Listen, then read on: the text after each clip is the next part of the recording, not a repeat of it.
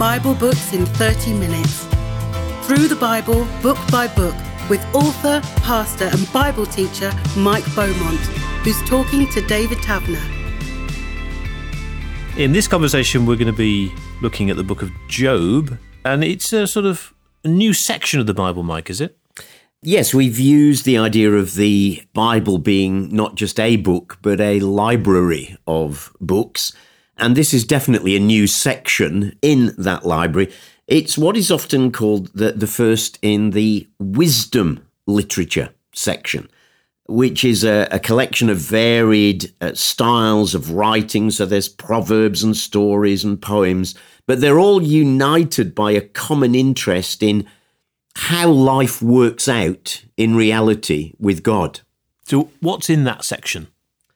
We're looking here at the books that we call Job, Psalms, Proverbs, Ecclesiastes, and the Song of Songs, or sometimes called the Song of Solomon. Now, interestingly enough, while they're in this wisdom section in our tradition, in Jewish tradition, they actually just come in a more general section called writings. But when the Bible was translated from Hebrew into Greek, the Septuagint version, the order of those books was reorganized, and our Western Bibles, our English Bibles, now follow that tradition of this being in a, section called Wisdom. So we've had the law, the first five books of the Bible. We've had what we would then call the history books, which take us from the time of Israel coming into the promised land to the time when they had to leave it in exile, and then ultimately, as we saw in Ezra and Nehemiah, come back into it. And now here are some writings spread out over that period, a lot of them coming from the time of the early monarchy, the early kings, David and Solomon, but also some way beyond that. But all of them looking looking at life. How can we look at life with God's perspective, but in a way that makes sense of life and makes life work. So we're going to start with this book of Job. There's 42 chapters, quite a big book. Before we go into the detail, overall, what's it about? The overall thrust is very simple. A wealthy and godly man finds that everything goes wrong in life, and everything that he's cherished home, family, possessions gets taken away from him. How will a man like that respond? Well, obviously, he wants to know why and comes with his questions to God. And three friends appear who give him the traditional Jewish answers. A fourth friend appears who thinks he's got all the answers, but none of them work. And what makes a difference is by the time we get right to the end of the book, where Job has a personal encounter with God in a new and fresh and powerful way.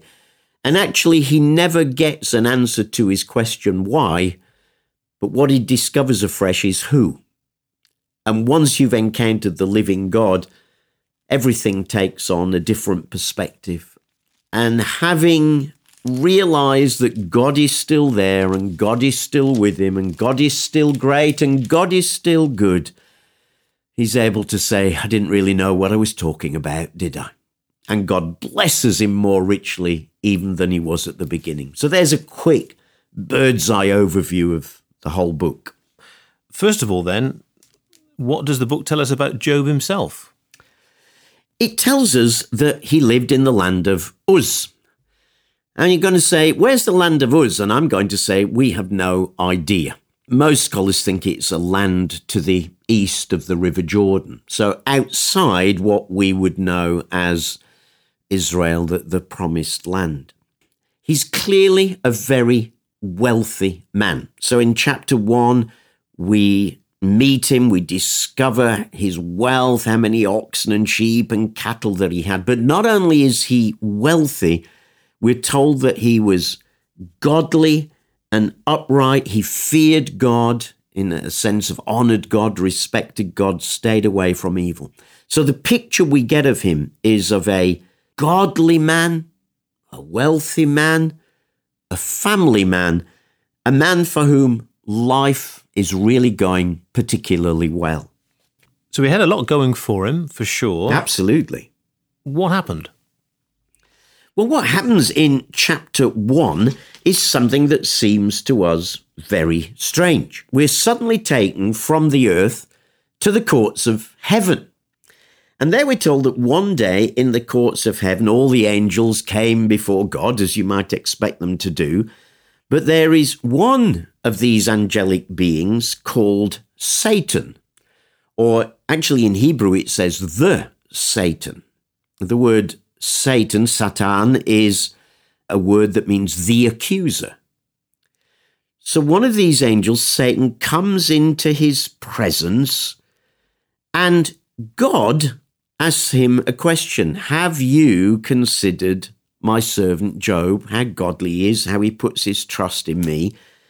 And Satan replies, Well, yeah, of course he puts his trust in you because life's easy for him, isn't it? You know, you've put a wall of protection around him and his home and his prosperity, and, you know, you look after him. Of course he trusts in you and believe in you. But I tell you what, if you were to take all that away from him, I can guarantee you he would turn round and curse you to your face. Now, I know this seems a sort of odd situation for us here, doesn't it? The idea of Satan coming into God's presence. But remember, this is the wisdom section of the Bible, and it, it's really the writer saying to us, Do you know what? Satan is not a co equal with God. He, he's not like an equal who is there wrestling with God and who's going to win. At the end of the day, Satan is no more than a created fallen being, and he can do no more than God will give him permission to do. And even behind it all, God is always working out a purpose from. So that's one of the little insights that leaps out from that first chapter. What kind of test was it that was being thrown at Job? Well, what God says to Satan is okay, so everything he has is in your hands. You can touch it, but you cannot touch a finger, lay a finger on the man himself. So as chapter one unfolds, we find first of all his his oxen are stolen. Remember, that's where your wealth would have been counted in these days. It's clearly the setting is back in the early days. It, it, reflection of the patriarchal times, really, the times of Abraham and Isaac and Jacob. So, first of all, his oxen are stolen, and then his sheep, we're told, are, are burnt up by fire that comes from heaven, struck by lightning, perhaps in our language. Then his camels are stolen by a Chaldean raiding party. Then, oh my goodness, it gets worse. His children are in the house when a freak windstorm comes from the desert and strikes the house and the walls collapse, and his children are killed. So it's like his possessions and his family are all taken away from him. But the amazing thing is now, listen, we've said many times in this series of podcasts put yourself in the story. Imagine how you would feel. I think all of us would feel devastated. He's had everything taken from him. Absolutely everything. And, you know, for one of those things to be taken would be enough. But again and again and again. But listen how Job responds at the end of chapter 1. He says, I came naked from my mother's womb, and I'll be naked when I leave. The Lord gave me what I had, and the Lord has taken it away. Praise the name of the Lord. And in all of this, Job did not sin by blaming God. We all have testing times. That's fascinating to hear his response. It's really quite amazing, isn't it? And I'm sure he said that sort of soberly, quietly, stretching into the very depths of his being to declare that about God. But what he's saying is look, no matter what goes wrong in life, I have confidence that God is still there. He is still with me. He is still for me. I may not understand what has happened, and that will continue into chapter 2 because Satan comes back to God and God says to him again, Well, you know, have you seen my servant Job? You, you said he'd turn away, but, you know, he still maintained his integrity. He said, Yeah, but that's simply because you've not touched him. So God says, okay, you can touch him personally, but you can't take his life. So Satan goes on and inflicts Job with, with painful sores over his whole body, even to the point where his wife turns round and says, You still holding on to this faith in God and your integrity? Curse God and die. It's interesting there, isn't it? Even she now is thinking, Enough is enough.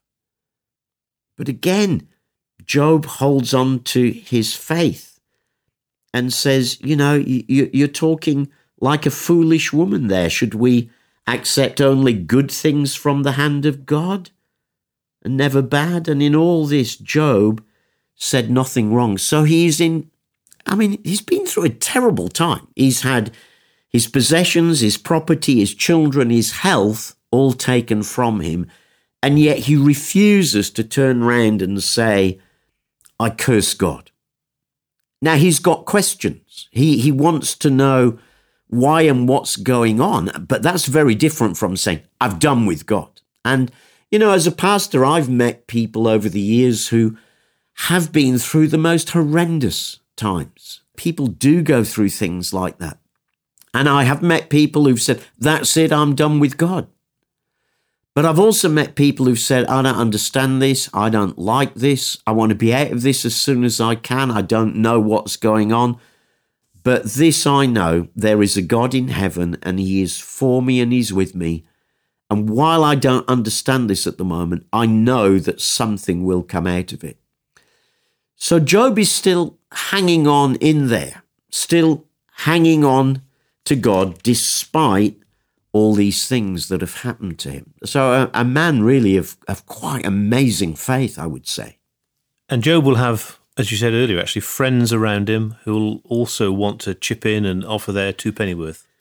Yes, though how much of good friends these guys prove to be, I'm not quite sure. Because what we then get in Job, and if I'm really honest, this can be the bit of the book that gets a bit hard going. And you know, I, I think sometimes we just have to face up to that. Yes, it's still God's word, but you know, you need to sort of steel yourself to get through chapters 3 to 27, which is dialogue between three of Job's friends who come to him and who bring their suggestions for what it is that's going wrong and that what he could do to get out of this. So he hasn't asked for their advice they've come along and, you know, they think they're being really good, helpful friends. And so we get a number of cycles of speeches from these three friends Eliphaz, Bildad, Zophar. And, and it's interesting how the author structures this. It, it's very carefully written. So there's a first cycle of speeches. Eliphaz speaks, Job replies. Bildad speaks, Job replies. Zophar speaks, Job replies. Then we get a second cycle of speeches, the same thing happening again. And then a third cycle Eliphaz, Job, Bildad, Job. Ah, Zophar doesn't get a look in third time round. So we're getting this backwards and forwards. So as you're reading this book, just be looking for who's speaking and also what they are saying, because the heart of what his three friends are saying is look, we like you know that God is good and that God never does anything that is wrong. So if this bad stuff has happened in your life, Job, then it must be because there's some hidden sin in your life somewhere. And our counsel to you is come on, own up to it, confess it, get it out. And that's really the heart of all their conversation with him. If God is good and bad things have happened to you, then it must be because there is some sin in your life that has attracted that bad stuff. Have you heard that said in your role as a pastor? Oh, I've heard it many times, and I've heard it not just from people, you know, I've heard it from preachers. Perhaps one of the most common areas where you hear it is when people are sick and they go forward for prayer for healing. And sadly, I've heard people say, well, if you've not got healed out of that prayer, God is here for healing tonight. There's a spirit of healing and anointing around. And so if you haven't got healed, it must be because either you didn't have enough faith, that's one of the big ones, or there must be sin in your life. And you know what? That is such a dump on people, and it simply isn't true. How do I know it isn't true? Because, well, even Jesus has an occasion where he reminds people of a, of a story where a wall fell on people, and he said, Do you think the wall fell on them because they were more evil than anyone else? No, of course it wasn't. And there are some things that happen in this fallen, sinful world that affect all of us. You know, we live in a world that's got ruined and spoilt by sin, and that's affected so many areas of life. So Christians can get sick just like non Christians can. Christians can lose their job just like non Christians can. And it's not always the result of sin. Now, I, I do need to say there can be some times when our situation or even our health is the result of sin. We did something stupid. This is the consequence. But more often than not, it doesn't have anything to do with that. And the thing is, Job knew, he knew he wasn't perfect, but he honestly knew what we saw at the beginning of the book that he was trying to do what was right, live a godly life, live in a way that was pleasing to God.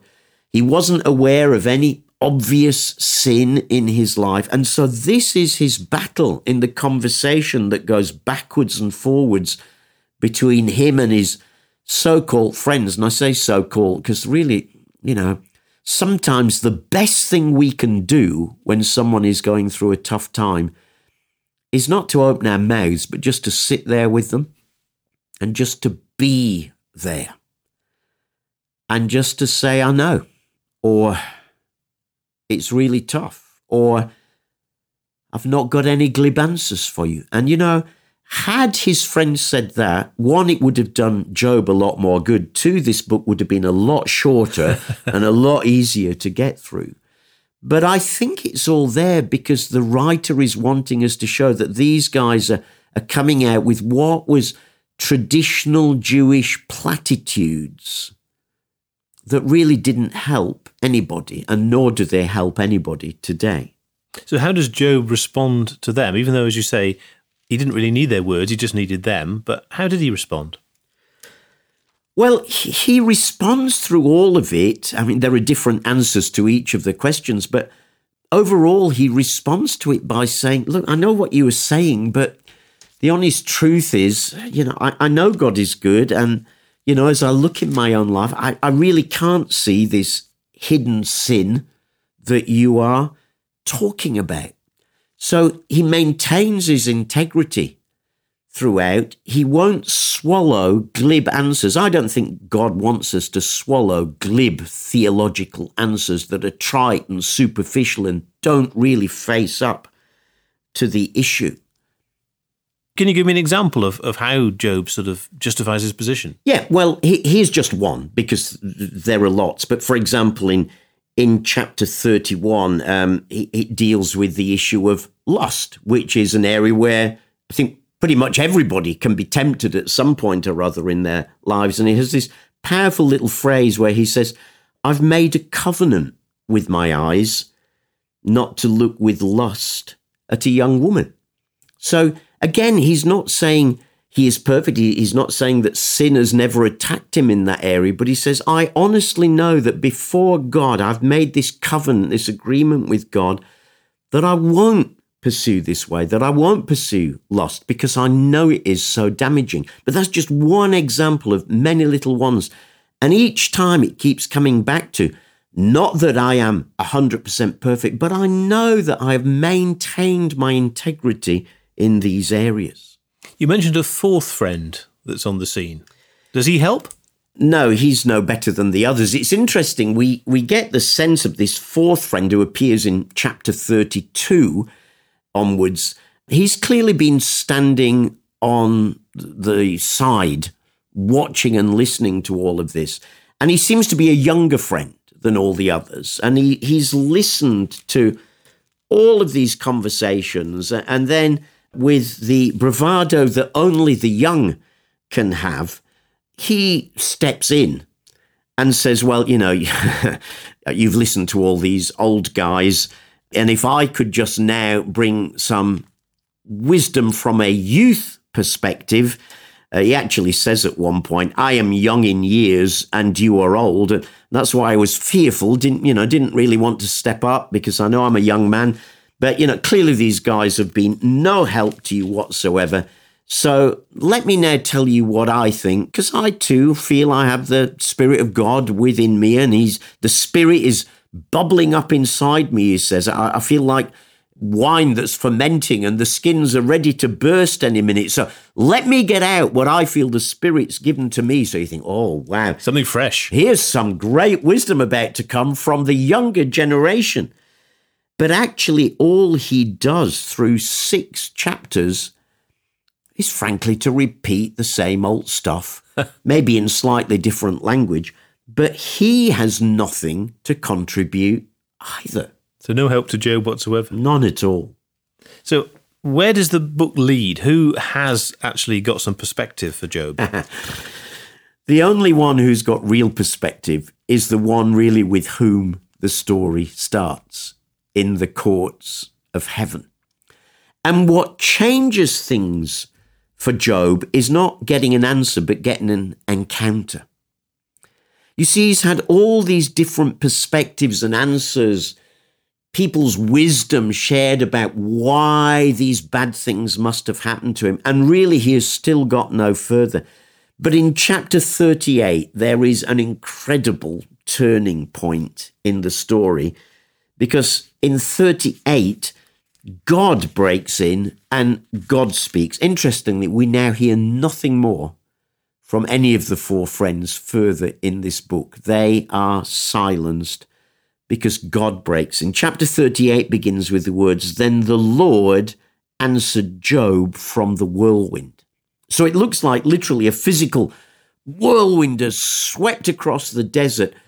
But in this whirlwind, he suddenly finds that God is speaking to him.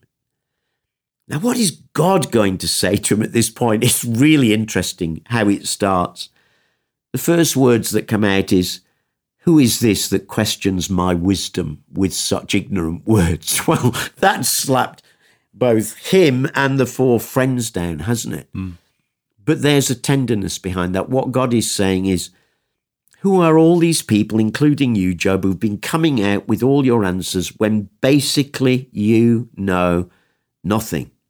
And so God starts to remind him of who he is and what he has done. And he speaks to Job, saying things like, Well, where were you when I brought creation into being?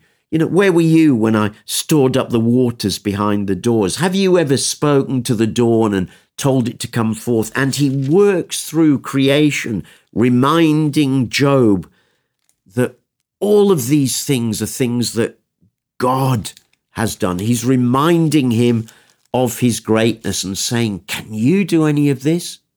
But this is not theology now. What the friends had given was theology, argument. What God now gives him is an encounter, a fresh experience of the living God.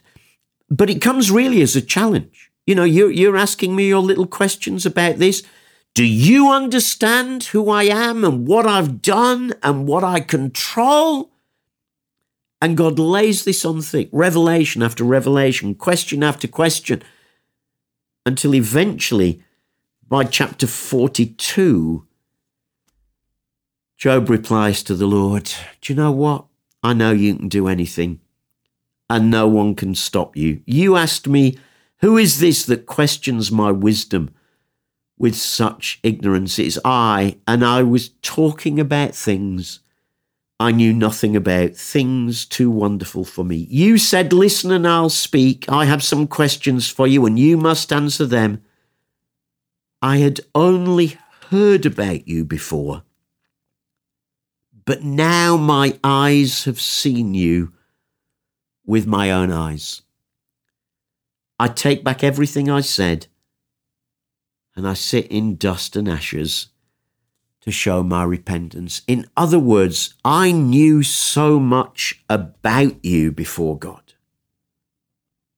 But now, I think I'm actually starting to know you.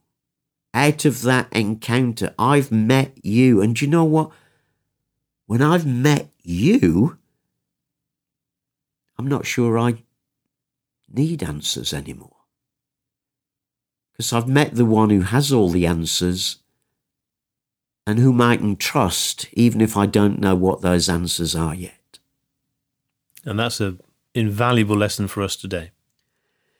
Absolutely. And as a pastor, I've walked with people through incredibly sad times when, yeah, they have had so many questions. Why on earth did this happen? But the answer every single time for them has not been, as I have sat with them and given them some incredible truths from Scripture or some incredible promises, but when I've helped them and encouraged them to go back to God and meet with Him. And like Job, they have often come away really without an answer. Why did my young baby die in the cot? Why did my baby die in the womb? Why was my son killed in a motorbike accident on his way to work. Why did my wife of all these years suffer so much with cancer? Those are just some of the ones that flashed through my mind quickly from many years of pastoral experience.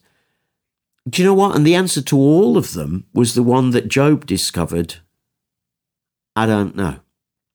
But what I do know is that there is a God in heaven who is with us, for us, and who ultimately can bring something good out of this for us and for others, if only we'll continue to put our trust in Him. So their answer was what Job discovered. The answer is not in finding out why, but in finding out who. And that, this whole book is designed to show us, is incredible wisdom for life. A God who is always good, who is always caring, always has his eye on us, but who does not always rescue us from the hard stuff of life. Why? Because, as we said, we live in a sinful, fallen world that we have to walk through just as much as non Christians have to walk through. But a God who is always there and who, in words from St. Paul in Romans chapter 8, can always work all things together for good, for his good purpose for those who love him and trust him. And the story actually ends with once Job has had his encounter, God restoring to him more than he even had before. But that's not to imply that there's always that guarantee. Not at all. This is an example, not necessarily a promise. And whether we get the restoration at the end or not, what we need to do is to trust that God is always there for us. And again, if I can just sum it in that simple way, what this book shows us is the most important question in life is not why, but it's who. Keep asking your whys. You might get some answers, but for some, you'll never get answers. But pursue the question who. Who is out there that is for me, even in the midst of this? Who will help me through this, come through the other side, and continue life again? It's the living God, Job discovers. He'd heard of that God before, but now through this tough experience, He's seen him and experienced him and can get up and can continue with life again, knowing that that God is for him no matter what happens. Mike Beaumont has been talking to David Taverner. Listen to more episodes anytime. Bible books in 30 minutes. Through the Bible, book by book, from Genesis to Revelation. This is a United Christian Broadcasters production. For more about UCB, check out the website at ucb.co.uk.